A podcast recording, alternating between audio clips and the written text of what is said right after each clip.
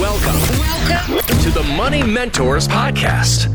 This podcast is for you. So if you have a retirement question you'd like us to address, reach out to us online anytime at mattsonfinancial.com.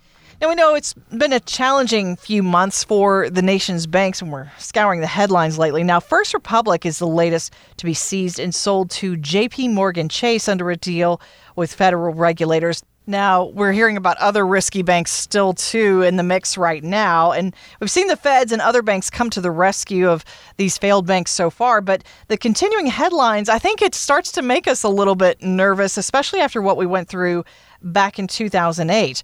But uh, for those who are a little concerned about where their money is saved or perhaps invested right now, I don't know. Gerald Laurel, should we be? Always. Whether it's money you have sitting in a bank or it's money you have invested in the market, you should always be quote unquote concerned. And maybe not to the typical definition, but you should be aware mm-hmm. what are the pros and cons of where your assets are held at, right? If you've got your bank account opened up at Bob's Bank, maybe that's not as yeah. as, as great a place. Might be recommendation number one we talked to you about, right? But you know having an understanding of what is your not only your growth potential with where your assets are at but what is your risk exposure mm-hmm. you know if that bank failed where are you at or what happens to your money if you've got $500000 in that bank chances are half of it's going to go away mm-hmm. right or by law if it's just a regular fdic insured account so making sure that you are properly diversified, and we talk about diversification all the time. So you have to constantly be taking a look at where your assets, obviously, how is it working for you, and what is the risk you have with that type of account. And things change, the markets change, your needs change, your lifestyles change. You have to make sure that your assets are changing with that to keep your risk overall as low as possible. And that's a huge thing, especially right now, and especially if you are feeling kind of nervous about where we stand with things like the bank crisis, inflation, the markets. Uh, Laurel, that's why we encourage our listeners to go to mattsonfinancial.com. If you click on Get My Score Now, this is kind of the starting point with you and your team about what kind of risk are you actually comfortable with. It can actually kind of show you has that risk tolerance changed too based on everything that's happening.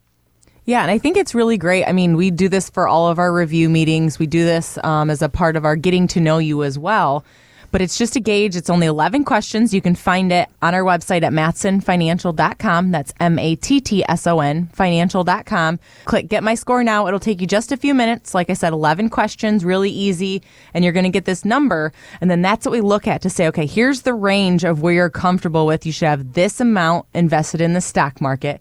And then the balance that meets up to 100, right? Because we look at it from 100% that should be invested into the safe side of things. And so we look at that balance and communicate it with you. And if you're new to our firm and maybe aren't a client yet, we're going to go through your statements and talk about, well, what kind of risk are you currently taking right now?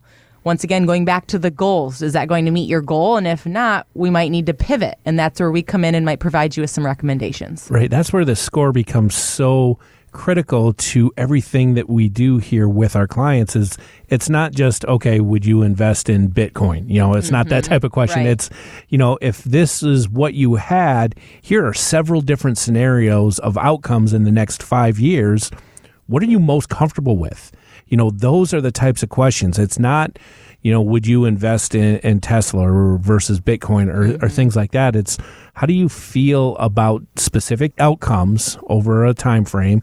Also, how do you feel where you're at? Are you comfortable with what you've done? Or do you feel that, hey, maybe you started late and now you're trying to have to play catch up?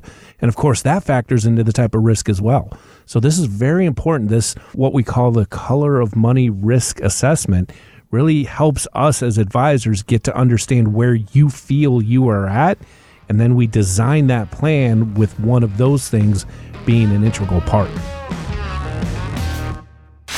Want weekly lessons from your money mentors? Yes. Hit the subscribe button now and listen every weekend on Wood Radio. The opinions expressed in this program are for general informational purposes only and are not intended to provide specific advice or recommendations for any individual or on any specific security. To determine which investments may be appropriate for you, consult your financial advisor prior to investing. Any past performance discussed during this program is no guarantee of future results. Fee based financial planning and investment services are offered by Mattson Financial Services LLC, an SEC registered investment advisor. Insurance products and services offered through Lakeview Financial Group LLC, Mattson Financial Services LLC, and Lakeview Financial Group are affiliated. To find out if Mattson Financial Services is licensed in your state, please call 800 536 8907.